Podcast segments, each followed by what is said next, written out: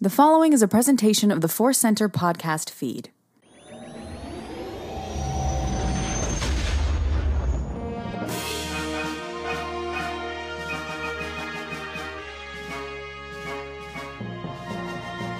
From the center of the galaxy, this is a Force Center podcast feed. I'm Ken Napzok. And I'm Joseph Scrimshaw. This is one of our News and Cues episodes. The Q stands for questions, and the news stands for news. It all makes sense. Ken, we have like great balance today because I think we have four great news stories, and as always, four great questions. Everything is in perfect balance. The light side in the dark? No, no. Okay, no. True balance has been achieved today. Absolutely.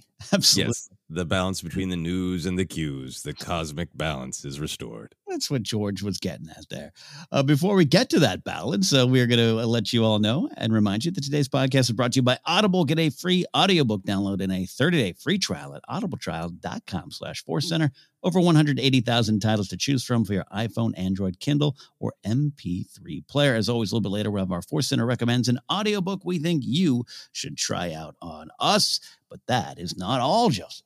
No, there is another offer. Insight Editions, publisher of a ton of great Star Wars books and other pop culture books too. They are offering 35% off across their website with a special Force Center code. To get your discount, you can enter the coupon code FC35 or visit the website with this link insighteditions.com slash discount slash FC35. This week, we are continuing to recommend the Insight Editions book, Secrets of the Jedi. It is one of our favorites. It's got a great little uh, piece of paper that you can pull out and teach yourself or Aurebesh to guess quotes, famous quotes from Jedi. Uh, and also, this is a great setup for the book that's coming out soon, Secrets of the Sith. So learn the Jedi secrets and the Sith secrets and compare and see if there's anything that they're sharing. Yes. check it out with the code FC35. Do it, do it, do it. Uh, we love uh, the Secrets of Jedi. I have that book um, out in the living room. I've recently rearranged some stuff, and right now in my hand, because it's now four inches from me anytime I record, is the lightsaber collection book from Insight Edition. So whenever I need, I can just flip through that. Yeah, yeah. Just it's time to look at some hilts. Look at some hilts. Use that code FC35. Star Wars and Life Adventures is where we go to next. Catching up. Uh, Joseph, how was uh, your life adventures and did Star Wars find its way into your life again? You know, Star Wars did find its way into my life uh, a lot, which is great. It, it, really is. It's been a good uh, Star Wars week. Uh, lots of fun stuff uh, for the podcast. Been reading Rising Storm. Um, obviously, uh, watching Bad Batch, enjoying the hell out of that, and thinking about it and all of its ramifications. Uh, but then uh, went to a bookstore uh, with uh, my wonderful wife Sarah, and had a ton of fun just looking at. Uh, we were just at a Barnes and Noble, mm. and it is the Barnes and Noble at the Grove, which is the sort of outdoor shopping mall in Los Angeles. Uh, and I like that Barnes and Noble. I don't think I've been to that one in a long time, but it's got uh, you know this third floor where the Star Wars books are. There are other books mm-hmm. too, but the Star Wars books are on the third floor, and it's got this big opening in the third floor, so you can look down on the majesty of the other two floors of Barnes and Noble. Uh, but I just had this incredibly strong sense memory of a library that I used to go to when I was a kid. And I always wanted to go to that library, not only because they had like an AV setup where they were almost always playing Star Wars, mm. uh, and I would just the first film, A New Hope, and I would stand there and, and, watch bits of it. But the reason I love that library is it also had a big cutout on the second floor where you could look down, and I remember always pretending that was the big hole in the ground on the uh, Death Star, you know, docking bay. yes. where the Falcon uh, gets pulled in.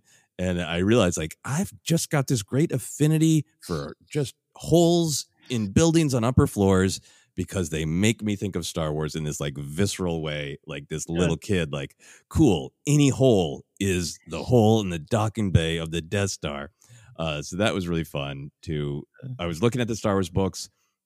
I saw some uh, Legends and EU ones uh, that I hadn't really uh, paid attention to before because uh, I just wasn't reading at the time. I was like really excited about reading them. Uh, I have picked up recently the Kenobi book. Uh, just got the uh, the Mace Windu Shatterpoint in that great new um, 50th Lucasfilm anniversary. So I'm just kind of um, oh, I'm overwhelmed with the amount of Star Wars that I truly want to read. Like it would be great to cover every single book on Star Wars, but also or on Force Center. But like I also just like find myself thinking like I just I wish that I had a whole separate life that was just reading Star Wars books, timeline wise, because I just want to read so much. Yeah, that uh, yeah, that would that'd be a bit of a dream. Yeah, you know, we I mean, we're already living a dream. Let's be honest. Our both of our weekends were similar. Uh, you know, Phantom Menace, Rising Storm, Bad Batch. We're all on our plates this weekend. It's a good, yeah, good life. But yeah, no. yeah, good life. But yeah, like uh, you know, it'd be great if I could astral project like they do in the MCU and and read books in my astral form. Put it that way. Uh, it sounds that sounds downright multiverse like. indeed, indeed. Hmm. Uh, yeah, and then the, the other kind of life adventure. This was a big weekend for uh, getting out there and getting back together with uh, friends uh, who are vaccinated and hanging out. And I, uh, my wife and I ended up seeing three different sets of friends this weekend. Nice. Uh, and all of them had stories about uh, Galaxy's Edge. So that was really fun to talk Star Wars with all of my friends this weekend. Not all of my friends, all of the friends I saw this weekend. Yeah, that's that's great. That's great feeling to reconnect with friends in person. I think uh, I don't know. I think we all got the uh, the last year or so we've missed that, but I, I think even now as it starts to happen, you really understand how much uh, we just took that for granted, right? It's just it feels different. Yeah, yeah, no, and it, it has been really, really great to to get out and remember like uh, how to talk to people, um, um, not not in podcast form. mm-hmm. uh, mm-hmm. Although I still probably did, uh, I did have some moments where I started like, oh, I'm interviewing this person like it's a podcast. relax, relax. Uh, but it, yeah, it was great to socialize and just great to talk to people about Star Wars, and honestly, just great to see that just the love of Star Wars because people were this was just kind of casual friends talking about their experiences at Galaxy's Edge in particular. So it was like, I saw Kylo do this. I mm-hmm. loved it when this. I considered buying this, and it wasn't, you know, any sort of uh, uh some of the intensity of like which was good, which was bad. It was just people engaging with the parts of it they love and chatting mm-hmm. about it in a casual way, which was really fun. You know what I love about that? It is something similar to what I saw this past week. A friend of mine uh, who I've known from the pro wrestling world for a while. He was actually the first wrestler I managed back in 2001, unbelievably. Um, he is a big Star Wars fan, and but he's not a big sequel trilogy fan, and is, is, at times rather vocal about it. And we've had some nice discussions about it. We don't hang out often, but the last time we did see each other during the lockdown, we, we talked about it. You know, we don't bash each over each each other over the head with it, but we dis- disagree.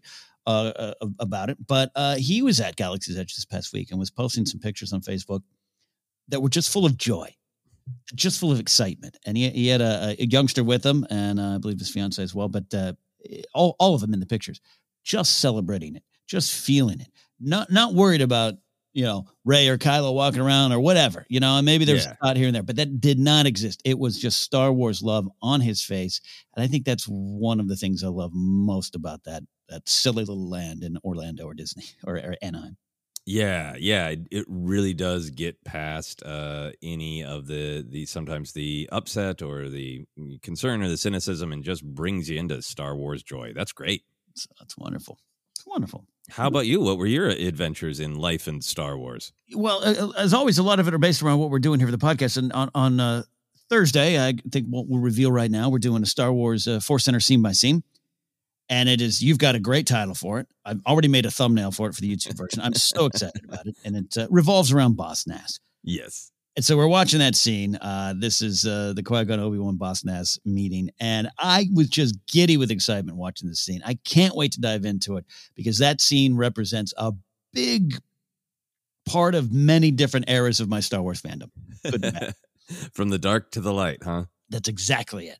So I was downright giddy just watching it. It was a lot of fun, and that's one of those times where I'm like, man, uh, hot damn! I just really enjoy what we uh, do here at Force Center. That and that you and I and, and Jennifer have the opportunity to do it and, and, to do it for so long. We are again approaching about two months out of from our uh, one thousandth total broadcast, which wow, we don't celebrate numbers all the time here at Force Center. Uh, we churn a lot out, we know that, but it, it's, uh, it's it's a milestone, and we're we're we're excited for it.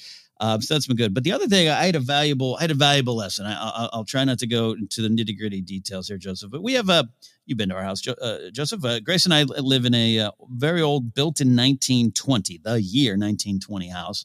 So that means small bedrooms but giant living rooms. So Because of that, Grace and I kind of both have living rooms. We have individual living rooms, which is kind of weird.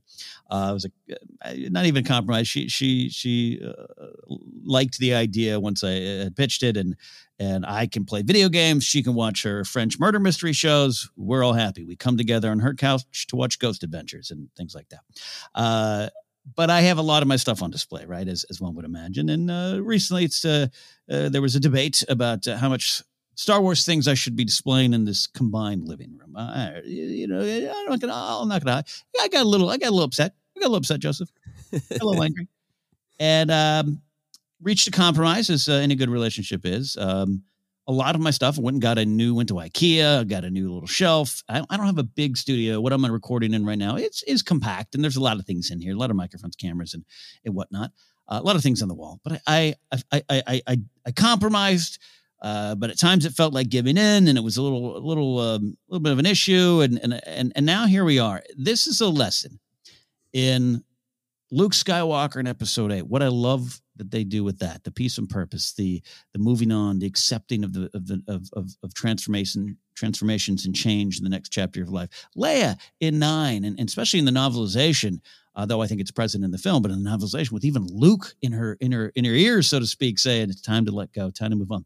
And then Palpatine, why one of the big reasons you and I love Palpatine coming back and the way they used him, the the the the why of it is the indication of not letting go, right? That Sith anger and that. Mm. So here I am in my studio right now, the new bookshelf um, a lot of my little mini pops or figures or DVDs, Blu-rays, and whatnot from Game of Thrones and Star Wars on display in front of me, and I've have accepted the change and not just accepted it, not gave into it.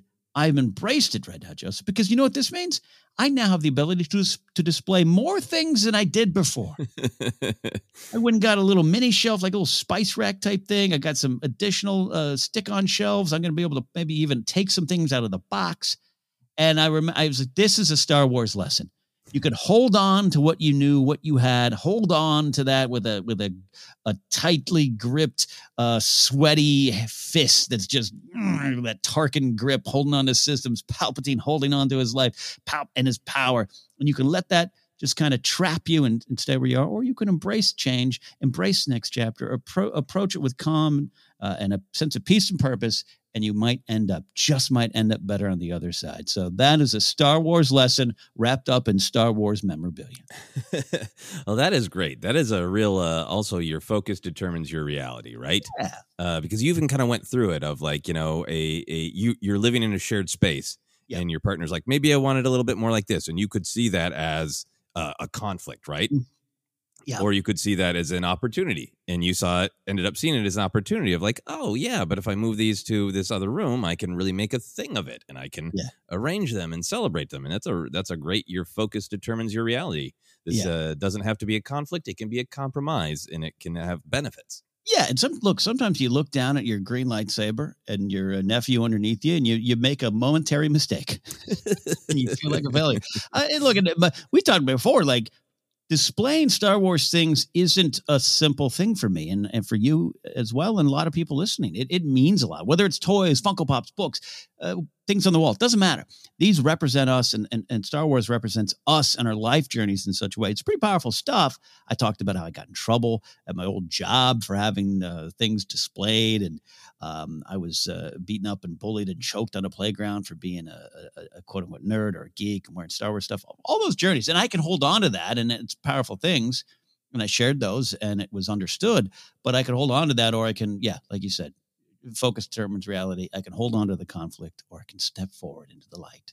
And now I've got so many little of those Funko Pop minis staring at me right now. well, that is great. That is great. And uh, I'm inspired to try to organize my action figures uh, because uh, you've been in my apartment. Uh, it's not large. And Star Wars figures are just like, it's not even like I'm buying them. It's just like they're growing that like did you two action figures make a third action figure while I wasn't looking? Uh, and it's just they bring me great joy. All the things that things that we we talk about, they are individual characters are a symbol, but when I bought them as a symbol, the journey I've gone through of of uh, owning uh, my fandom, like you're talking about, of like there's times when you know that the rest of the world was trying to get you to deny a part of who you are. Mm-hmm. You should be ashamed of this and you should hide it. So them just being out can be a little bit of a no. Uh, I, I'm gonna reject all that negativity and I'm going to embrace who I am and what brings me joy. Um, all those things are, are all tied up in them. Uh, but then there is just also the practicality of there's a lot of them. Uh, one one of my friends that we were hanging out with last night uh, had last been over to record a podcast. You know, uh, kind of close to when the the pandemic uh, mm-hmm. was was about to get going. Uh, but you know, a year and a half, two years, I can't remember exactly what it was. And she's like, "There's so many action figures in your in your apartment, so many. You don't have more, do you?" I was like, I do indeed, uh, and it was a, it wasn't a moment of of uh, judgment. It was a it was a moment of uh, having having fun uh, and yeah. Uh, laughing in a in a good way about no, there there are more. There there's so many more. no figure has ever really gone. Uh, yeah, and, and, at the end of the day, you know, I have a because I have bookshelves and the, the, the primary focus is the books. Uh, but I put on those shelves, you know, I got like a Kylo Ren sitting on the DVDs, you know, I got like that kind of it's and and after a while I was like, what am I holding on to? All those things about what they mean to me are very powerful, without a doubt. But one of the things I was holding on to to be displayed in our living room was a little Ewok uh, Wicket Hot Wheels car. I'm like, is this really what I'm going to go down uh, in a fight over? Is really who I am? Let's move Wicket the car wicket version into my office. Yes, yes, that that is a compromise, and uh, and I would be willing to make those compromises if some of them yeah. were were asked of me. Of like, it's great that five surfaces are covered with Star Wars action figures, but could we not do a sixth? That's a compromise that I'm uh, planning on on needing to make with my There partner. I will recommend this bookshelf to you. I'll send pictures. It's small, okay, two and a half feet wide, great. Got drawers. Uh, there you go. Uh, big lessons and a lot of fun and a lot of friends in our Star Wars adventures. Let's dive into the news, Joseph. And uh, first thing we're going to mention up top is something that came out today, uh, the day of our recording. We record on Mondays, release on Tuesday. Great interview in the AV Club with Leslie Headland. Uh, nothing in terms of news that, you know, no, not a lot of sneak peeks of Acolyte or any kind of clues you can pick up on. In fact, it's a lot of things we've heard her say or mentioned before in other interviews. Uh, but really good interview. It, it, kind of got a lot of people excited, particularly in our Force Center Discord that you can access through the Patreon page. A lot of people really excited just about the way she talks about Star Wars, uh, takes in Star Wars, and then ultimately creates Star Wars, or uh, you know what we're going to see with Acolyte. It just got a lot of people excited, and we love the excitement around the Acolyte, Joseph. Yeah. Absolutely. Yeah. I think she restated a, a, lot of like really great things, really great um, perspective. I think things that uh, we're probably excited about because they, they are ways that we talk about uh, embracing Star Wars uh, here on the podcast of really, really appreciating that uh, Star Wars means something different to lots of different people because they come to it at different times and that um, creators really need to sort of uh, respect that, but also uh, bring their personal into their creation of Star Wars and say, why does Star Wars resonate with me? A lot of great stuff about breaking down um, what what exactly Lucas created, and then in all these Disney Plus shows, uh, how different people are are picking the parts of what what Lucas created that resonate with them and building them out. Lots of great thoughts mm. uh, on all that stuff. But I think the thing in that interview that uh, really resonated uh, is her saying all these different ways in times that she enjoyed Star Wars, mm-hmm. but that one of the most powerful is playing Star Wars uh, role playing games, RPGs, because you truly got to make your own Star Wars. You got to mm-hmm. disappear mm-hmm. into the world of Star Wars. Uh, and I think that's so, so important. You know, uh, these are, are stories that creators tell. And I think we're really big on try to hear the story that the creators is telling you and engage with that. But I also just think that one of the huge powers of Star Wars goes to what you were saying about like your wrestling friend at Galaxy's Edge. A huge part of what makes Star Wars special is it's this invitation into another world. And mm. we do enjoy the stories, but a lot of what makes Star Wars powerful is the community and the imagination that it inspires. And Leslie Headland keeps talking about that, about what's powerful about Star Wars is uh, the the community and the imagination of kind of living in this world that these the stories are incredibly valuable by themselves, but the stories can also just be doors into a world of imagination. And it, I love hearing her talk about that so eloquently. Yeah, I right there with you on that. Great point. There's so many things. Why I keep getting excited when when I hear her talk about Star Wars, it is she's definitely not saying there is one way to watch it, one way to be influenced by it, one way to experience it. Uh, she, like you said, acknowledges, uh, like we talk about here, and everyone uh, out there in the fandom realizes there's different ways to take it in. But I just love everything that she's talking about. I always talk about that shared, unique experience or that shared, unique journey we all have, where we feel like we're the only ones, but we're we're not alone. The way she just on a on a you know the way Star Wars has affected her different points in her life, the way she's pulled uh, stuff out of it, her journey with maybe even the prequels to from then to now. It's all that kind of stuff similar. And then, and a shout out to our, our listener, uh, Kara Baster in Discord, who tagged uh, me this morning in this, uh, just talking about George Lucas seeing film as tone poems. And tone poems is one of our favorite Star Wars scripters. Um, so I just, uh, I just uh, I love all the notes she plays uh, when talking about Star Wars. So we're really excited for the Acolyte. That's so great uh, to hear that that tone poem uh, uh, quote was pulled out because I just really there's a lot of that in Star Wars, but I've really been feeling it in Bad Batch. That just like a lot of the meaning and a lot of the idea is just there visually. It just it is a visual tone poem, and it's great to celebrate. Great indeed. So we just wanted to mention that because it got people talking this week. Uh, from there, though, we'll go into some Star Wars headlines. Three Star Wars stars will be immortalized in concrete. That's right. Uh, we have our uh, 2022 inductees for the Hollywood Walk of Fame. Time has no meaning right now. I actually was talking to someone last week as if we were currently in 2022. I looked, it was at our office at the GPA, and I looked at some cheese. I go, oh, this is expired. And Nikaika, our, our technical guy, goes, what do you mean? I go, well, it says September 2021. And he stares at me for a while. And I go, yeah. And he goes, it's it's June 2021. I was like, God, I thought it was 2022. So time I think it's uh, 2020 and a half yeah. right now. time has no meaning.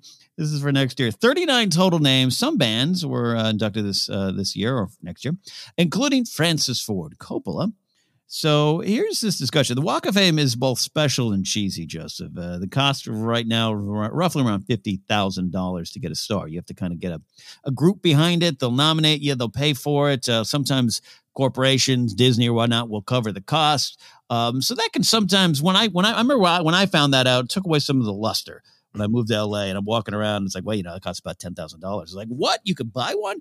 It's not that simple, but it's kind of there. but this does have meaning to it, and and you don't live too far from uh, the start of it, Joseph. Like you, you could probably walk to a store and walk across the Walk of Fame. Um, so what does this mean, and what is the, these names, particularly Carrie Fisher? Because oh, I forgot to uh, announce uh, Ewan McGregor, Ming Na Wen, and Carrie Fisher are part of the inductees. So what does this all mean to you?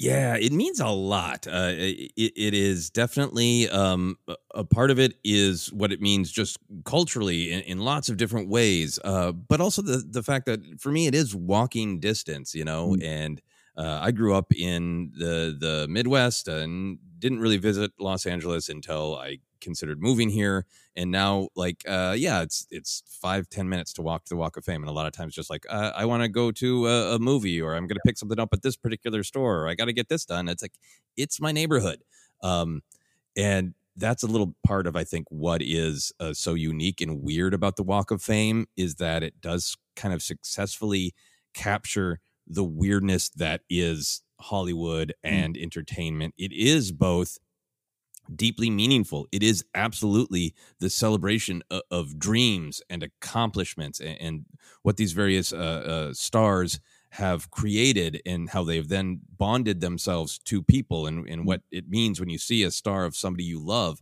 Uh, but it's also it's a sidewalk yeah. in a neighborhood.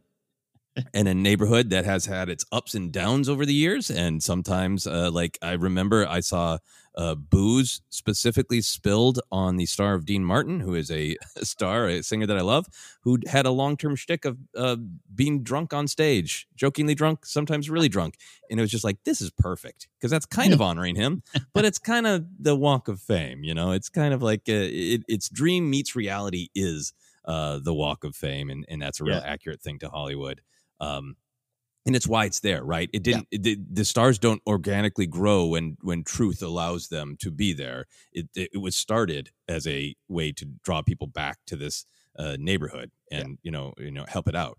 Um, so yeah, a lot, I have a lot of feelings about what the actual Walk of Fame is. Mm-hmm. Um, but the, the other the other thing I wanted to say real quick, and then we'll get into the Star Wars of it, is uh, another thing that is extremely impactful to me about it is even though it is it's a, a, sidewalk and sometimes you can see like wow it's amazing that that this artist accomplished that and also a dog pooped on them that's a yeah. bummer you yeah. know it's that real contrast between the heights of success and the reality of life but yeah. one of the things that does give it its power to me is it started in the 50s and in the 50s it looked back so it's carrying a lot of names that time can forget mm-hmm. and hollywood can really be a place of oh, did you have a, a, hit movie two years ago? That was two years ago. You're nothing. We only care about what's now. Now, now, now can matter in the business of Hollywood.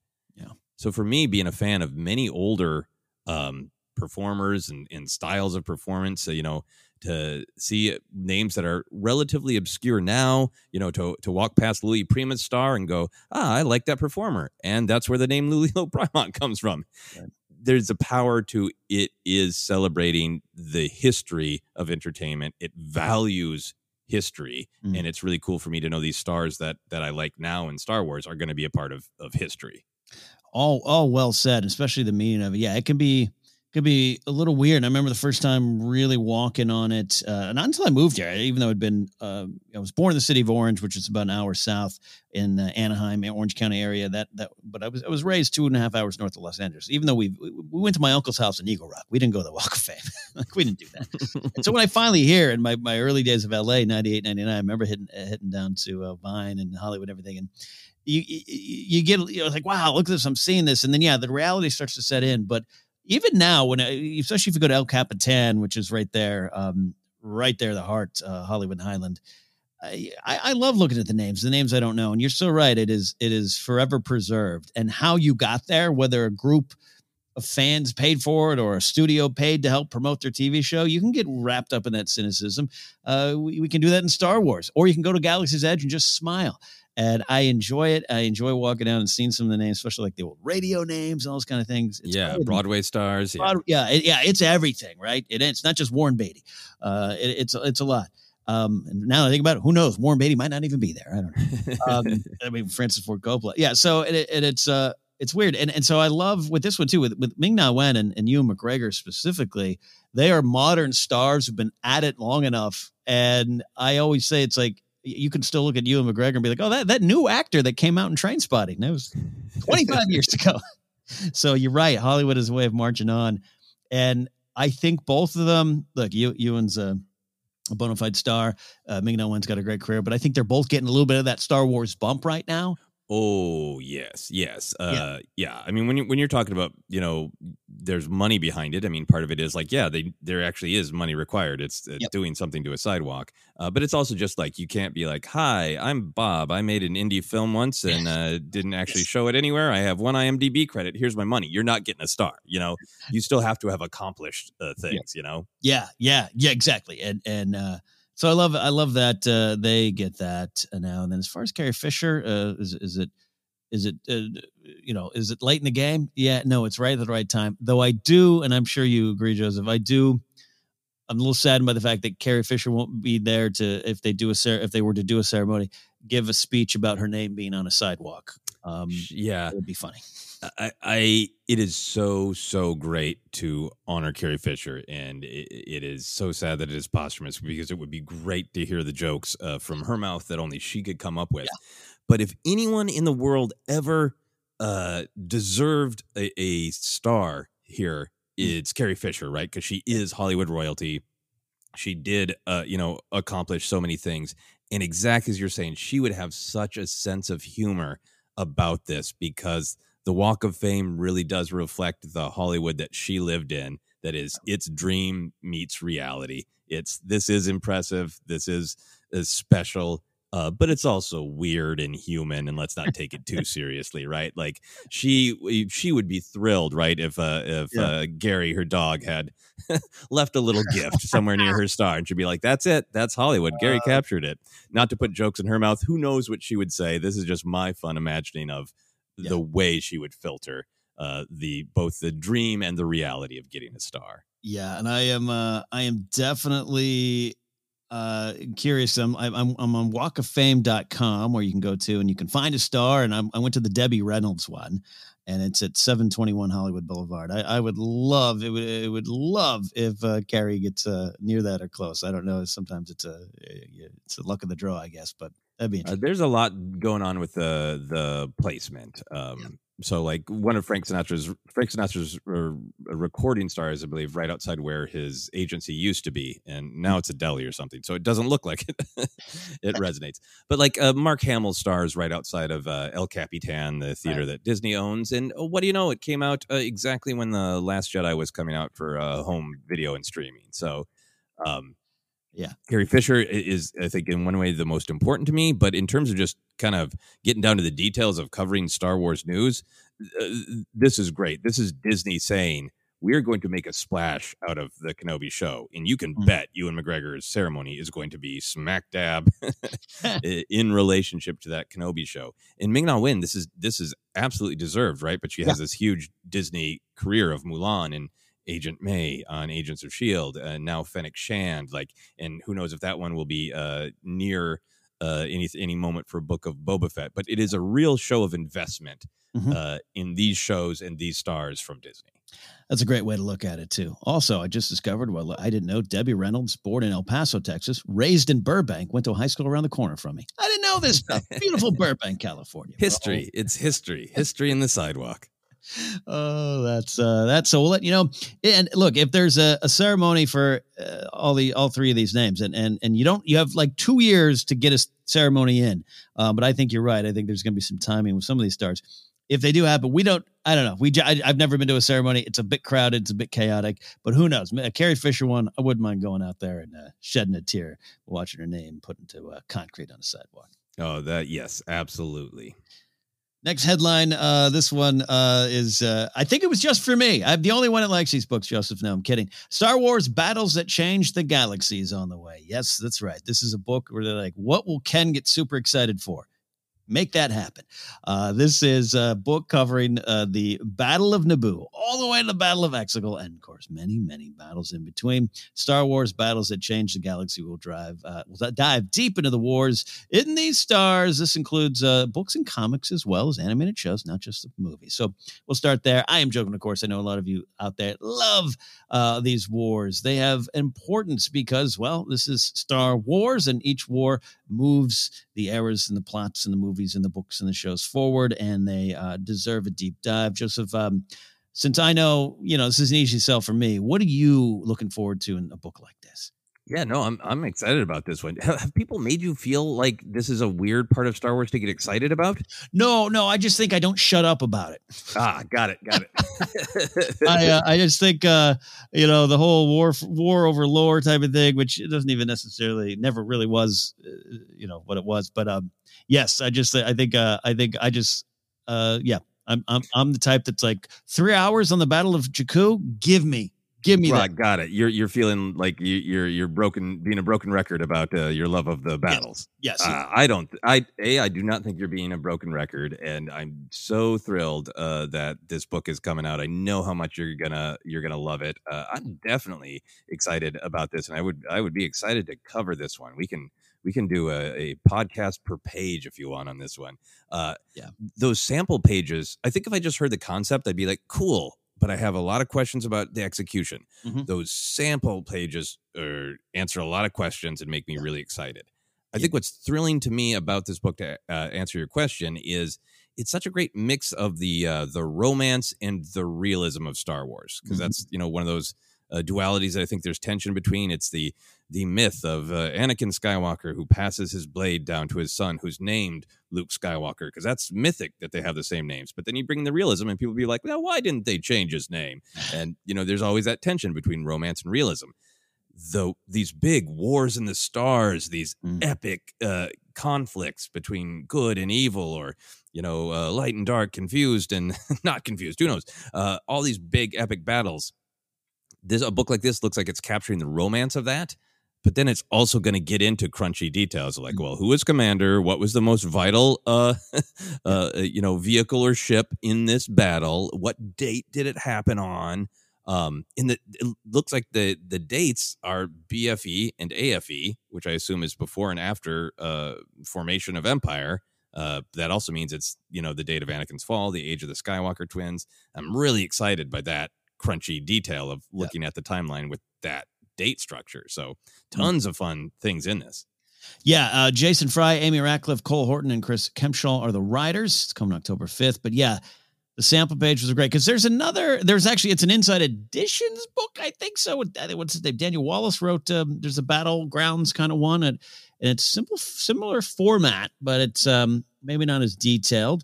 Uh, and this is obviously updated to include more of the battles.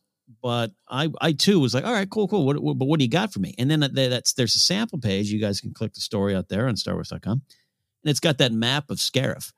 And I went, oh no, oh, this is going to be an entire day. This, I'm going to sit down with that map alone and, be, and just do a lot of you, you. You all can't see me, but just a lot of mm-hmm, okay, that happened there. Oh, and that happened there. Oh, I never knew they were that close. Oh, okay, okay. It's going to be a great day around the house. Yeah, like exactly what path did which garrison take to get to Yes. which insurgent group? Yeah.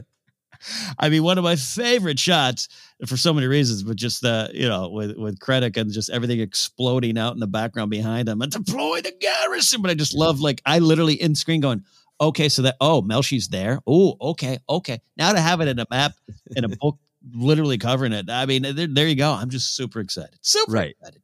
Right, and I think that's because it, this it, this book really does let the those of us who love those specific kinds of details to get into those crunchy details, and these are some great authors for it. Uh, I also like from the sample pages that you know there's a couple different ways you could go with this book. Oh, with a book like this, you could commission all new artwork, so all of the artwork was the same. Mm. But I really like that they're using art from the story source. So if it's from a movie, it's clips from a movies. If it's from Clone Wars, it's all Clone Wars art. If it's comic books, it's from comic book art. So it also seems to me like this book is super cool if you're already all in on this great connected canon of Star Wars. But if you're if you've just been watching the movies, you get this book and you're like, okay, this battle sounds really cool. I guess I got to watch that Clone Wars. I guess I got to check out that comic book. It seems like a great way to invite people in as well. Mm, yeah, that's important as well. So, uh, talking a little bit about battles, we don't go too deep. Do you do you have a favorite battle, uh, or or three? But do you have one that you're really excited to dive into, and maybe an underrated one that you really are excited that they're kind of going to cover? Yeah, I'm I'm really excited to see how they cover the second battle of Geonosis. Mhm. Um because I really like that arc in the Clone Wars. I like kind of the meaning of uh, this was the first big battle and now oh, we got to go back. It's a brutal battle. It's not going well and then I'm, I'm just curious if the brainworms Yeah, make an appearance. Uh, so the second battle of Geonosis, I'm really intrigued on how it gets covered. In terms of a, a favorite battle, I'm really curious to see how they handle uh, the Battle of Hoth. Mm. Um, I love it. I've played it in a video game a thousand times, uh, but I've also seen like fun articles of different like uh, people who actually study war tactics, trying to break down like, does the Battle of Hoth work? Mm. Who's trying to do what and why? And is it, you Mm. know? And uh, some of the fun exercises of these books is like making the the fun romance and fantasy we see on screen make sort of crunchy sense. So I'm I'm curious to see if they dive into the Battle of Hoth and you know try to explain it. That's it. Yeah, that's a great. No, that's that's definitely that romance realism thing is a great. It's a great thing for this kind of book. 'Cause, yeah, you could get lost in it. You can get lost in that kind of stuff. Uh, I'm excited to see the man. So yeah, I mean, if I, I've always like dropped those walkers close. Like, come on, you know, come on, Veers. Um, might- not have been Veers. Yeah. How about you? Are you interested in a specific battle? Like uh, Endor and Jakku could be like chapters long, right? With uh, all the different stories you're tracking, right? I, have I've said before, I want an, an absolute entire book or a documentary on the Battle of Jakku. The problem is they keep adding to it. I mean, the Alphabet Squadron stuff showed up, and it was and it was uh, some of my favorite additions to the Battle of Jakku. But there's so many things going on there in that battle because it is so big and it's so important. And there's so di- different thing the Gallius Rax, Rae Sloane stuff, uh, uh, Norra Wexley, all that kind of stuff in the aftermath series. Uh, Iden Versio and her father. There's just so many big uh, Lost Stars, the first real big thing after Force Awakens that we got from this. There's so much there. Um, this book's going to really scratch that itch for me, but it's an itch I want to keep scratching. That's a that's a weird. It, um, but yeah, that's so. Battle Jakku will be my one. I, I think. Um, I think we have. Um, you know, I, I think. Uh, I, I, I think. Uh, what am I trying to say about Jakku? I, it just. Uh, I want to. This is a good opportunity to just uh, get some of those more sequel era battles into the, everyone's mindset, if that makes mm-hmm. sense uh, and just answering some questions and just laying them down on a story map and saying, here, here's where they all connect and here's where they all met. I'm very curious about the Battle of Exegol. In terms of an underrated battle we want to know more about, um, I it's uh, the I don't want to step in your answer. The second battle of Geonosis is really interesting to me because it is kind of a oh, we got to go back to the island, and it's forgotten a lot, and it's forgotten about some of its importance. So that one as well. I I'll, I'll, take a look at that one. And and the, what's the one you know it more than me even now? The one from the comics where Dodonna uh, dies. Yeah, the Virgos Vos yes. uh, battle. Yeah, it's really being it's really being elevated in canon because it's super important, and I think it's one of those moments where it really connects. Um, the comics being like, yeah, no, sometimes uh sometimes details get changed when they're translated to, when moments are translated to screen, but like important things happen in these comics, and I, I really love it because it's it's it answers in this devastating way. Like there's a lot of characters that are around in Rogue mm. One and New Hope that are not around, and wow, it's a yeah. very dramatic story of why. Yeah, yeah, yeah. So I'd love to. Uh, yeah, I was. I'm getting lost. I'm I'm I'm flummoxed out of joy because I want maps, I want pictures, I want this It's gonna be fun. But as far as that comic one, yeah, just to again uh, that that laid on a story map works for me. Even someone like me who can overlook certain battles.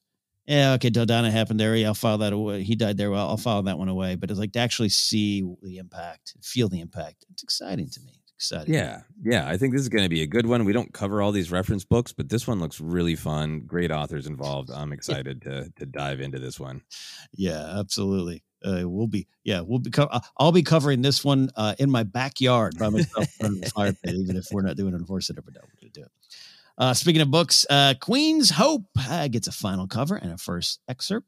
Uh, this is, of course, the I, I want to say the fi- I don't want to even say the final book in E.K. Johnston's Padme trilogy because I hope it's a series. I think there's other ways, to, you know. I, I, think this is probably it, but uh, I can I, I can see other places to go. We'll have the discussion in a second. But the final cover is a, is a great Revenge of the Sith era. Padme, um, uh, photo. Uh, it turns into a nice, beautiful painting there. Uh, I love it because it's it's Padme looking to the stars with hope, but hiding pain behind her eyes. What do you think about that cover, Joseph? Oh, that cover is great. It, it is definitely like a look that we've seen on Padme before. So it does like center when the book's taking place. But that uh, she's got that cloak right in the the or the hood from from a cloak, and it just it totally looks like Padme. It totally looks like Naboo fashion, but that cloak evokes sort of mourning, yeah, secrecy, connection to Leia. It's just such a really strong image to just visually tell you a lot of the issues that Padme is going to mm-hmm. be wrestling with. Yes. And uh, here's what she'll be wrestling with. In a general sense, the plot will revolve around Padme going on a secret mission to the front lines of the Clone Wars to see what the war looks like up close, causing Sabe to take on the role of Senator Amidala. And uh, they add on maybe making some decisions she might not be prepared to make as a handmaiden. So, what do we think of this pitch? This is very general. This is a log line. Seeing that photo, knowing the era we're in, uh, where do we hope this story goes, Joseph? Yeah, I mean, I, I think the uh, I, I read that excerpt um, that uh, well, came out as well, and it and it made me even more excited. I think what's uh, really exciting to me is catching up with Padme in this specific time, right? Because yeah. uh, the books are kind of matched to the films up to a point, right? We get her kind of attack the clones because it's years before, but it's her becoming a senator in that new role, and then it's really seeing what she went through in Phantom Menace. So we really know Padme's relationship to Naboo, to the handmaidens, to to being a leader, to balancing being a leader with what her personal needs are, and now to have this version of Padme that lives so fully fleshed out in these books, dealing with all of the issues of the Clone Wars and her relationship with Anakin is really, really exciting to see, you know, what all she's thinking and feeling. Yeah, and the thing about the excerpt that uh, I really pulled from, there's a lot about Padme being alone, feeling alone, a mission kind of on her own. Uh, the, a lot of it revolves around, yeah, usually it's, I have my handmaidens around who are not just there to protect me, but they become friends, confidence, and, um, you know, the droids are too. Everything, it, it, you get a sense of a little foreboding that Padme is in an era where she is on her own at times and that is yeah scary. and the fact that the the excerpt is about her preparing a, a, a fabric that's been handed down through uh, the years to turn into uh, some new you know the excerpt says it's not enough for a dress but i'm going to make something it really makes it about tradition mm-hmm. change relationships it's a, the excerpt is such a great start um, mm.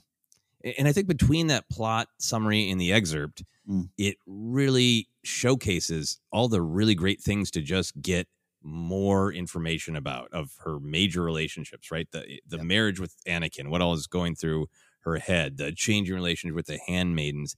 And then uh, I think from the the plot summary, one of the really big things is what is Padme's relationship with the state of the Republic in the true mm. cost of the war? Like in the Clone Wars animated series, we see her holding on to hope and trying again and again uh, to have uh, compromise and debate and discussion uh, with the uh, the separatists, right? And we see her trying to pass bills that will really help people through the war and to hopefully end the war as soon as possible. So we kind of know externally how she feels, but I think being able in a book like this to get inside her head. I kind of think this book, in some ways, is going to be like a setup for her line in Revenge of the Sith, Sith, where she says, you know, what if the democracy we thought we were serving no longer exists and the republic has become the very evil we've been fighting to destroy? It, it th- this book hmm. is feeling like, at least partially, like a prequel to that line. I, I would love that. Yeah, uh, that's that's where my mind goes. This idea of uh, Padme being on a secret mission to the front lines of the Clone Wars to see what the war really looks like up close. It's kind of my version of what they wrote there. But you know, Padme understands. She's been in the action. We've watched the Clone Wars. She, you know, she gets it. Uh, she's not like there's a war on. Uh, and that's not the intention here. I think you're right. I think it's that. I think that gives us a chance for her to really see it and feel it, and then for us to understand it even more. So E.K. Johnston can can really build out some of these moments in Revenge of the Sith. And I think, you know, it's a, it's fair to say, Joseph, Revenge of the Sith might need the most Padme moments built out. Yeah, no, I think so. I think uh, I think uh, as much as I love that film, I wish there were more Padme and more Padme perspective. Yeah, and and this has been one of the things I think we love about this book series. Like I said, is it fair to call it a trilogy? Yeah, you know, at, this point, yeah, yeah, I'm just hopeful. I'm hopeful that we can go into many eras of Padme's life uh, through the uh, eyes and mind of uh, E.K. Johnston. Uh, Absolutely, let's get that full Palo story. Oh, let's get that. Let's get her uh, getting elected, and we got we got a little bit of. I mean, I, I could live in this world a lot. I just just really love it, and part of it is because uh, we talk it off, often about E.K. Johnston herself, just seeing Padme on screen, seeing the handmaidens on screen, and wanting to know more as a young girl, and now getting the opportunity as a writer, and, and just really, you feel it. You feel the the love, the understanding, but also the desire to want to understand Padme even more. And EK's writing. That's why I personally really love these books, and, and I think you're in the same ballpark. Absolutely, totally agree. This one's coming out November 2nd. Quick uh, final story here. First look at Star Wars Visions is coming. Lucasfilm will be presenting a 30 minute panel and sneak peek of Visions at Anime Expo late on July 3rd. Uh, the panel is actually set for currently 3 p.m. Pacific. For those planning to watch or get involved, uh, go to uh, the website to find out more. Um, so, still not much is known about this 10 episode series out of uh, outside of what Kathleen Kennedy said on Investor Day. Uh, but uh, this is this is exciting stuff. I, I think this could be.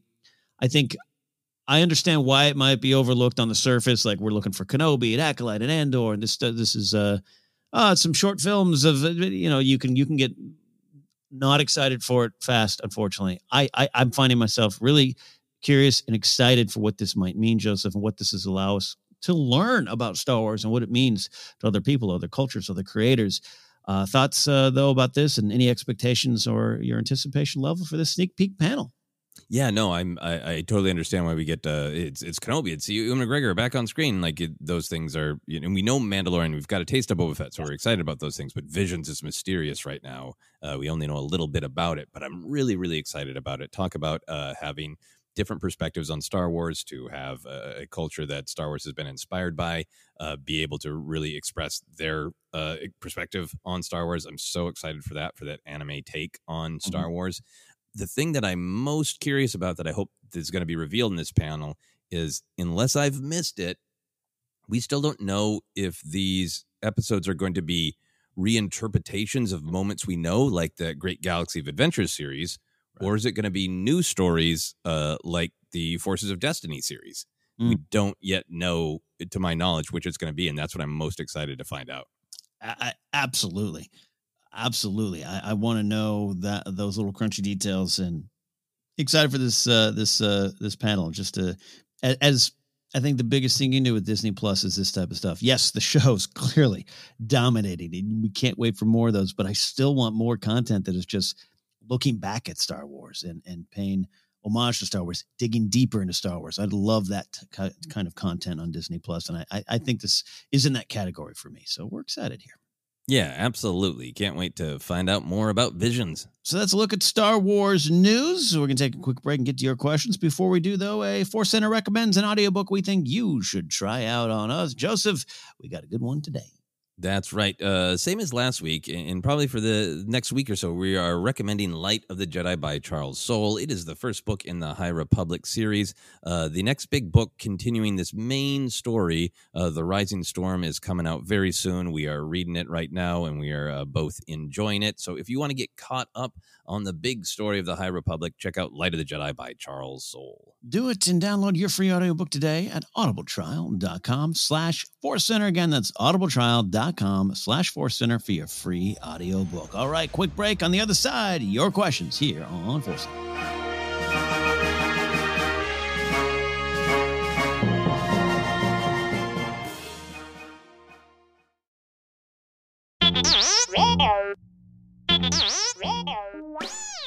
Force Center friends, make sure you're keeping up to date on all the great content from Jennifer Landa. Whether it's YouTube, Instagram, or TikTok, you whippersnappers, Force Center's own Jennifer Landa continues to bring you fun, informative, and insightful laughs and moments. Also, Jennifer brings her experience and perspective as a Star Wars loving mother to her DIY projects, blogs, and more. So be sure to head on over to jennylanda.com. That's J E N I L A N D A.com for articles like how to make your own Darth Maul sneakers or 10 unique Star Wars baby gift ideas. Follow Jen on Twitter and Instagram at Jennifer Landa and on TikTok as Jennifer Landa 1138.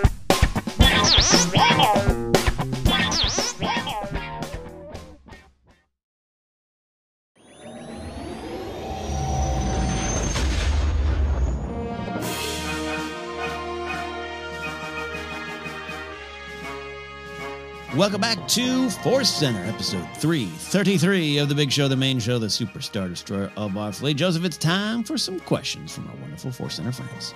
That's right. We got two from Twitter and two from patrons on Patreon. As always, we're going to go first to Twitter. This from comes from Katia Barga.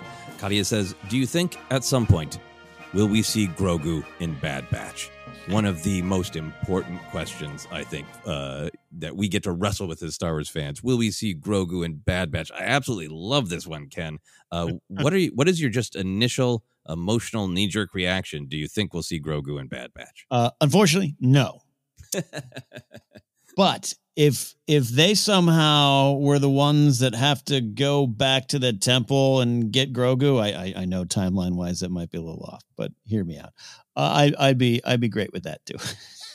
Yeah, I think uh, when I first read it, it, it, was like, yeah, probably not. But I, I think that there is a possibility if there is a second season of Bad Batch, if the story of Bad Batch is structured to continue, if it uh, does well enough that Disney Plus uh, gives it a second season, I really think that that is there is a possibility, and this is where my mind went to, right? Because um, there can be a discussion in Star Wars right of whether or not uh if a character just shows up because they're popular it's like everybody loves that grogu so throw him in there and Yeah. then on the other side it, well does it make sense and in what way would it make sense for the uh, characters, for the emotions, for the themes? And I think since Bad Batch is right now, it's it's wrestling with clone identity, mm-hmm. but it's also really showing us the sudden and horrible changes in the galaxy with the rise of the Empire. And yeah. one of the elements of that that we're not seeing so far is the Bad Batch encountering uh, directly Jedi trauma. Like we we saw it with mm. uh, Caleb uh, Kanan at the beginning. Uh, I think uh, Ahsoka is connected to Rex and, and Race, uh, Ray from Trasa. Uh, I got that wrong. Trace. You know what I'm saying. Trace, Trace and Rafa.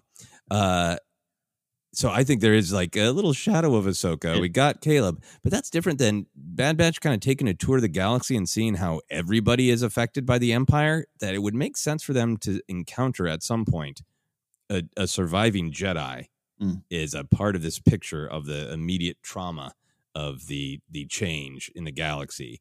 Yeah. And I I don't think I'm not sure if I would be interested in. It turns out Bad Batch are the one who helped Grogu at a critical moment. Maybe I'd be okay with that. I think I'd be really intrigued with they encounter a Jedi who mm-hmm. uh, has that. That's what this Jedi did is saved the younglings that that this Jedi could, right?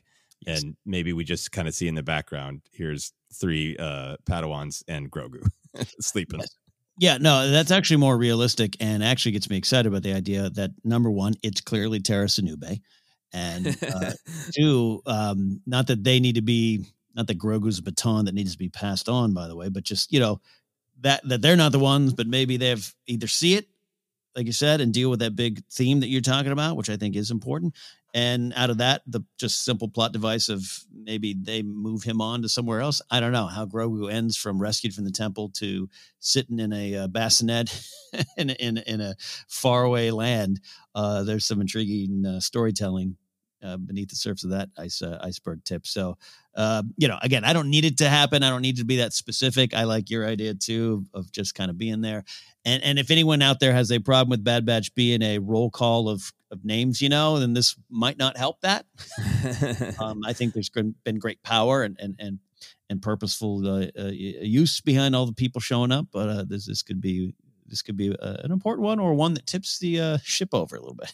yeah, no, I think there has been real purpose to people showing up, and I think there is there is a way to have it have there be a lot of purpose in Grogu showing up, and, and like we've talked about on the Bad Batch um, report that we do. For me, it isn't a problem uh, but I do think there are uh, similarities between the Bad Batch and the Grogu in the mm. Grogu show and Mandalorian.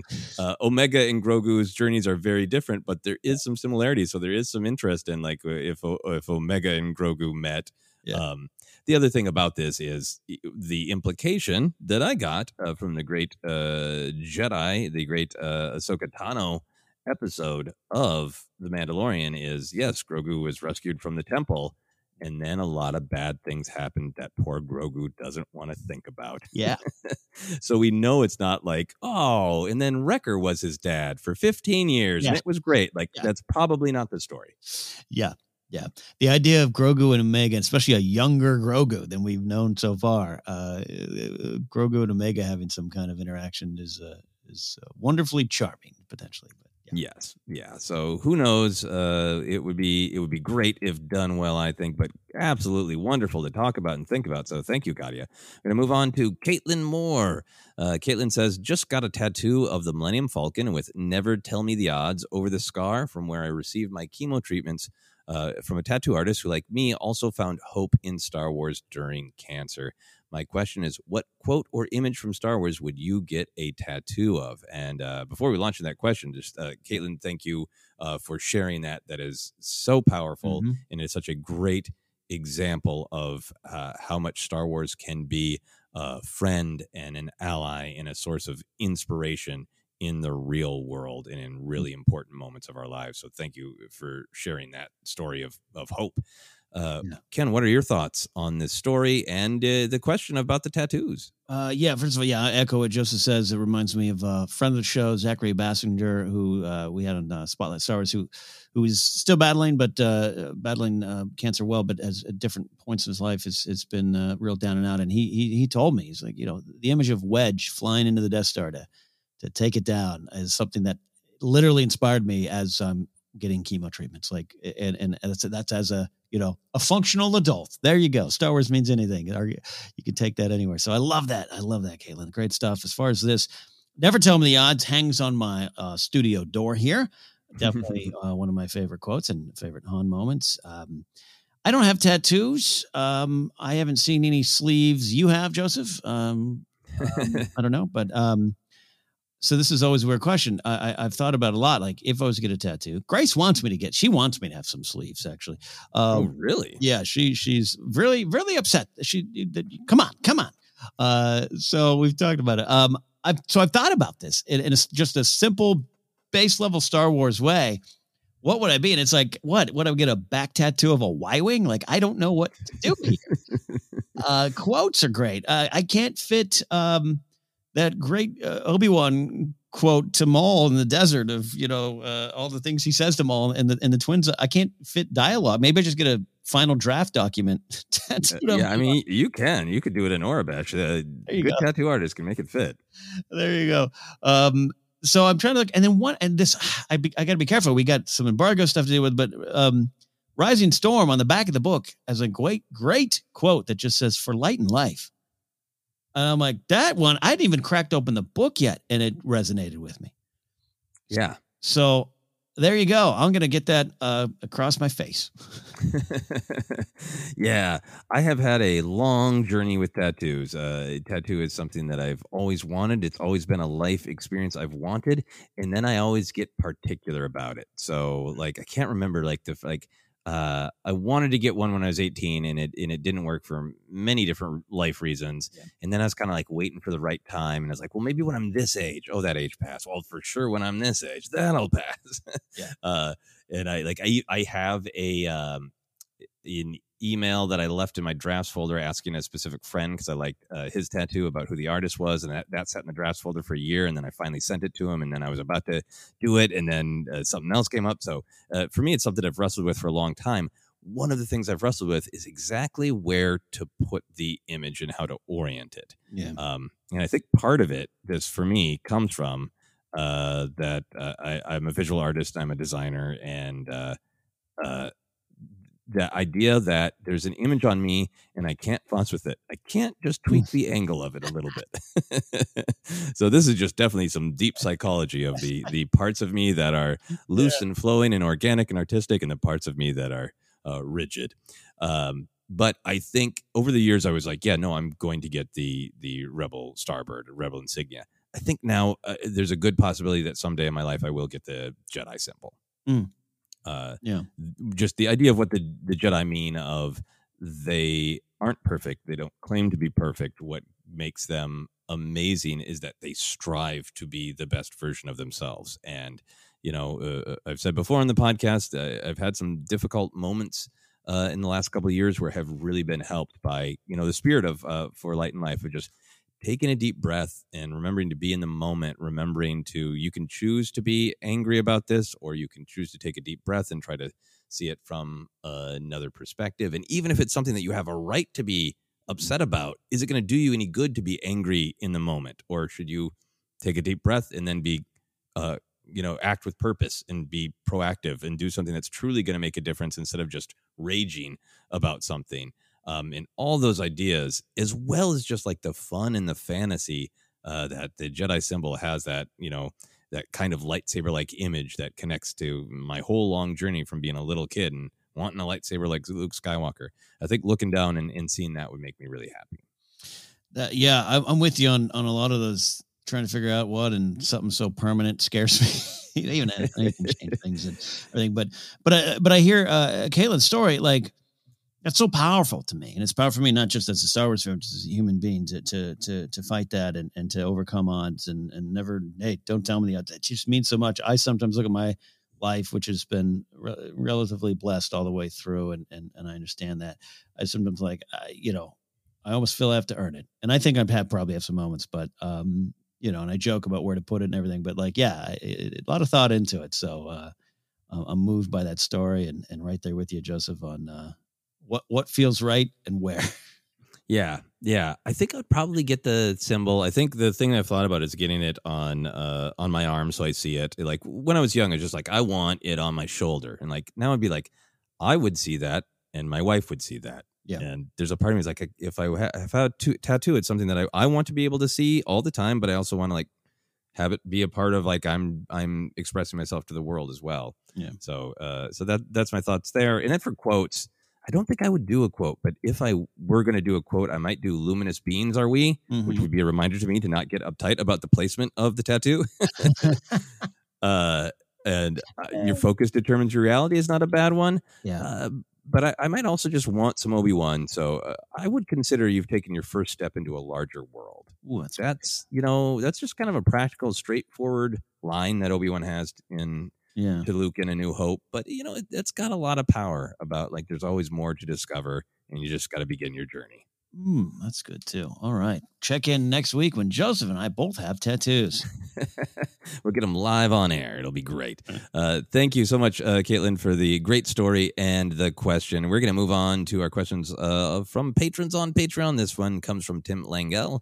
Tim says, A crossover quandary. As we have examples of martial arts being practiced in the Star Wars universe, who stars in the HoloNet version of Cobra Kai? Ooh, this is a great one. Absolutely good fun here. Mm. Uh, I have uh, had many friends tell me all about Cobra Kai and how much they love it. I myself have not personally seen it, so I'm working at a disadvantage here. Ken, what is your thought? Have you seen Cobra Kai? Who's the Star Wars person in the in the show? I am uh, so I am not a, uh big Karate Kid uh, fan. I've seen it a couple times. I actually worked not uh, down the street from the apartment where they shot at in the first Karate Kid, which I'm sure has made an appearance or something in the show. So I, I uh, understand people love the show. Not that's not a comment on it. I just yeah, I'm not.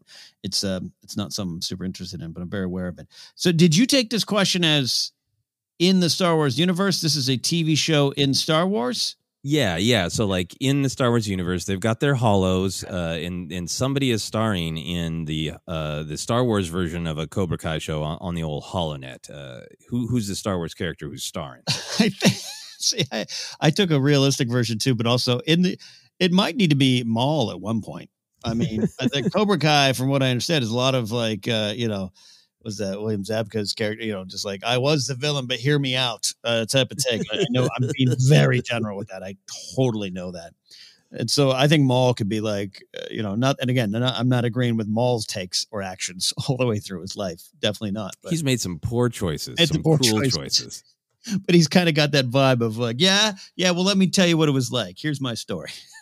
Yeah, in the way he just kind of was like, yeah, yeah no, I'm evil, but uh, also like, I, and I'm, I'm gonna, you know, twist you, Ezra, and make you do evil things. But also, you know, it, it'd be great to have somebody to chat with. Yeah, yeah, yeah, yeah. That's a yeah. The answer, yeah.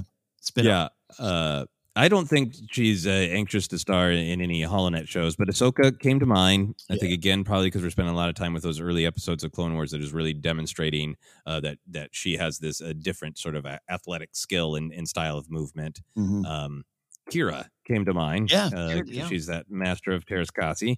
That would be great. Uh, but I think my real answer, if we're, if we're being really realistic about inside the Star Wars universe, there is a HoloNet show. Mm. I think uh, it's got to be uh, Lilo in his days where he wore an exoscoot to star in HoloNets. yes, absolutely. That's perfect. A strange, strange, uh, great detail from the Solo Visual Dictionary. Yes. that he's a star of old, including uh, wearing a suit to appear in uh, HoloNet movies and television shows. I love that small world pictures. I, I I went a little bit of a realistic version, like if Star Wars to, was to do like kind of a martial arts based show and a Cobra Kai, like if they were to Disney Plus it up. I so uh, I think, but I think it can combine into what the the question is from Tim. Uh, number one, if Donnie Yen isn't involved in the show, we've done something wrong, like just somehow. yeah. mo- oh Lord, of course. Yeah, but I think uh, the answer is kind of the answer to me. Like uh, I try to sometimes be maybe cute or think around what I think might be the obvious answer. I think Kanjiklub, and and you have the Mm. guys from the raid who are are heralded for a lot of their skills and and and not just martial arts but stunts. Uh, and then if you have a sitcom, you could call the sitcom "Tell That to Kanjiklub," Tell it to Kanjiklub. Yeah. and and that could be a thirty minute Tasu Leech bounds down the stairs to big applause every episode. every time. And I think uh, you know uh, you know the shit was it Crokind Shand is you know in there as well. I think so. Yes. I, I'll submit that as as an answer both uh, inside and outside the Star Wars story. Oh, that is great. Some great answers. And clearly, uh, we need to make some time for Cobra Kai Center so we can answer this question again and better. Thank you, Tim. That's a very, very fun question. We got another fun question here. Is our final question, Ken, from Mm. Anthony King. Anthony says, Hello, Force Center. Star Wars and Lucasfilm have been tremendous at utilizing different mediums to tell different stories within the galaxy far, far away. One of the mediums that has not been not been used yet is the concept album. Is there a real world artist or music group, could be deceased too, that you would want to write and develop this unique story? Do you have any thoughts about what the record could be about? For me, I would like to see the band Rush tackle the origins of the Force. Uh, Neil Peart's excellent drumming and lyrical styling would be a fun addition to the universe. That is great. Mm. really great question and a really great mix of a band and a Star Wars story to be told. How did the Force begin? Let Neil Peart's drum set tell you. That's awesome. Uh, Ken, where do you go with this? Uh, I love this one. You know, you know, sneak sneak a music question in. I'm going to have some thoughts. I I ended up that concept albums are great, and there's different levels of it, obviously, right? And and even like um, uh, one of my favorite bands, Minnesota's own Semisonic, uh, their first big major label release. It's not quite a concept album, but it, it tells the story of of a relationship running the course of the album. There's a lot of that kind of stuff. I'm a big big fan of Liz Phair. Exile in Guyville was this kind of concept album, song by song response to Mick Jagger and Exile on Main Street, and just uh, a response to um, male dominated music industries. I can go that route, but I, I'm going to one of my other favorite bands. They're no longer active, um, but from mid 2000s uh, for about 10 years, Noah and the Whale, which was uh, a UK based band and a lot of people behind it. But Charlie Fink was uh, kind of the, the vocals, lead guitarist, and, and main creative force behind it. And they have a great their second album's first days of spring back in 2009 is a, is a big concept album and he, he actually wrote and directed a film that follows the length of the album and Mm. so i want to take that energy um the joy heartbreak uh the trials of love uh and, and all those kind of things. And it, and it goes deep. It's not just all they're they were kind of known for the five years time song which was which was kind of a whistly happy song with some dark undertones about romance or the potential of, of romance to go either way. Take all that energy joseph and put it to the high republic and tell the story of and, and it's not done yet but of Avar Kriss and Elzar Mann Oh, wow. Padawan Yes. love story that could not be that still goes on in some way uh, i would love that album Oh, yeah, yeah. What, what would it be called? It's okay because we're Padawans? uh the last days of the Padawan of last days of padawan love i don't know yeah something like that. uh yeah two padawans one summer yeah that's oh man that sounds great uh i came up with a couple different ones uh i know anthony uh was asking about kind of news stories but uh i started with one of my my favorite bands uh from my youth uh guns N' roses and this is partially because you know they got back together they're doing tours it's great uh talk about uh finding a way to move forward uh past old conflicts good job Axl and slash uh, but I want them to make a new album, and I want them to make them. I want them to make an album called "The Rise, the Fall, and the Rise," and it is a, a Guns N' Roses musical version of the story of Anakin Skywalker. nice yeah Um, then uh, two others, or I'm not gonna lie, three others. Okay, uh, I, I'm also a big fan of Lady Gaga. I really like uh, that, uh, just the the amount of uh, experimentation and variety in her music. Yeah. Um, and I think it would be great to hear a story uh, from her about uh, an alien singer who Mm. uh, whose life gets ruined by the First Order and becomes a part of the Resistance. Ooh. So sort of like a, a Rose Tico story, but starting from that place of like, I had this whole different life that was about art and experimentation and and discovery. And I'm, you know, who knows what maybe it's a Chadra fan, something just like really Hmm. fun, like an alien singer.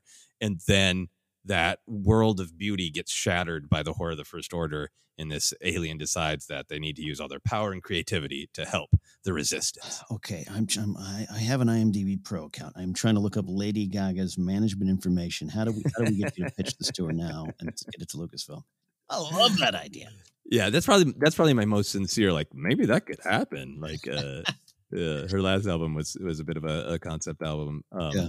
And uh, other two for me. Uh, one is a big fan of uh, Frank Sinatra. Sinatra uh, has had a very interesting life where he knew uh, real real failure and pain and heartbreak. He was picked on a lot as a, a kid, uh, so he had the, these these twin pillars in his life of kind of really feeling like an underdog and uh, nobody, and then also being one of the most successful humans who ever walked the earth.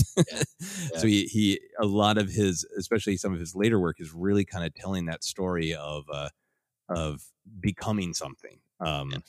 and being doubted. So, so a Sinatra concept album of a, a young nobody in any era who becomes a Jedi and somebody that nobody thinks is going to be anything special, but then uh, becomes something special. That would be great. Mm. Uh, and then my final one, because this is a band I liked a, a lot in uh, my youth, but have uh, sort of lost connection with. And then I heard one of their songs in uh, in a deli, and it was great to just go like, "Oh yeah, I should Yeah. listen to that sometime." Uh, it is Pink Floyd uh, with their great big concept album, "The Dark Side of Mortis."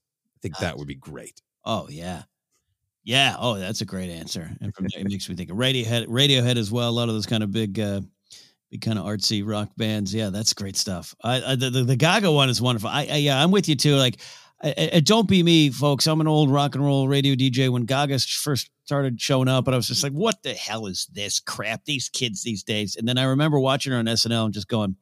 I've made a huge mistake, and the problem is me. Um, so I uh, really absolutely embrace her her talent, and, and uh, that that's a, that's just an intriguing idea. This is a great question, Anthony. Oh Yeah. Yeah. So uh, yeah, hopefully, uh, hopefully, all, all of my other ones are probably not going to happen. What with uh, with Frank Sinatra uh, sadly being uh, Yeah, one well, with the Force, uh, probably not going to happen. Uh, Pink Floyd, uh, also some issues there. Guns N' Roses, some issues there as well. But Yeah, yeah. Gaga, Yeah. this can happen.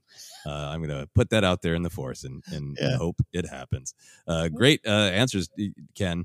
Uh, any other thoughts on this one? Uh, no, I, I have to almost stop myself, uh, and, and and it seems like you're in the same boat. We we can answer these all days. Uh, love music, love talking music, and uh, when you can combine it with Star Wars, that is a that is a great thing.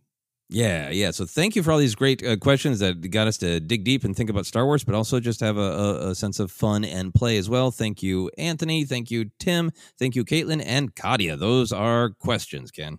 Those are our questions indeed. If you want to reach out and find us and follow us, you can do so on Twitter at Force Center Pod. We're on Instagram and YouTube as well. Facebook page is Force Center Podcast. We're, ava- we're available on Anchor, iHeartRadio, Apple Podcasts, Google Podcasts, Stitcher, TuneIn, Amazon Music, and Spotify. Merch is available at teepublic.com slash user slash Force Center. And you can support us directly at patreon.com slash Force Center. Don't forget, if you support at the top tier, you get a set of trading cards, uh, Force Center uh, trading cards. Me, Joseph Jennifer, designed by the great Brian, Ward. Renan Marr has some on the way. Michael Zook uh, has some on the way as well. Uh, also, you can follow me at or go to my website, kennapzok.com. We always like to hi- highlight charities, our uh, things to uh, put our uh, real world attention behind. Still highlighting the Trevor Project through June here. Uh, you can join the fight to defend LGBTQ youth by going to the trevorproject.org. This will provide provide a lot of support, uh, a lot that they do uh, for those that community. And we're here with Pride Month, but Pride should not end after a brief 30 day period here at a Force Center. So they do important work that carries on throughout the year. Joseph. Yeah, you can find me uh, Twitter, Instagram, TikTok at Joseph Scrimshaw. That's one of my kind of ongoing Star Wars adventures. I'm having fun uh, sharing some of my action figures on TikTok. Um, uh, some non Star Wars, but mostly Star Wars. So if you're interested in that, you can find me on TikTok at Joseph Scrimshaw. You can check out my website, josephscrimshaw.com, for all the other stuff I do and uh, will be doing in the future. Uh, for the thing that I'd like to highlight this week is an organization called Vote Forward. It is an organization that uh, has people write letters to encourage other people to use their power to vote. Uh, they got a new campaign coming very soon. So if you're interested in that, you can check it out on their website, votefwd.org. That is a great one indeed. We thank you all for listening to Force Center. This uh, is not uh, it's not at all possible without you uh, listening, supporting, and joining us on our adventures celebrating Star Wars. That's it for this week. We'll see you soon, you Boss Nass fans, here on Force Center.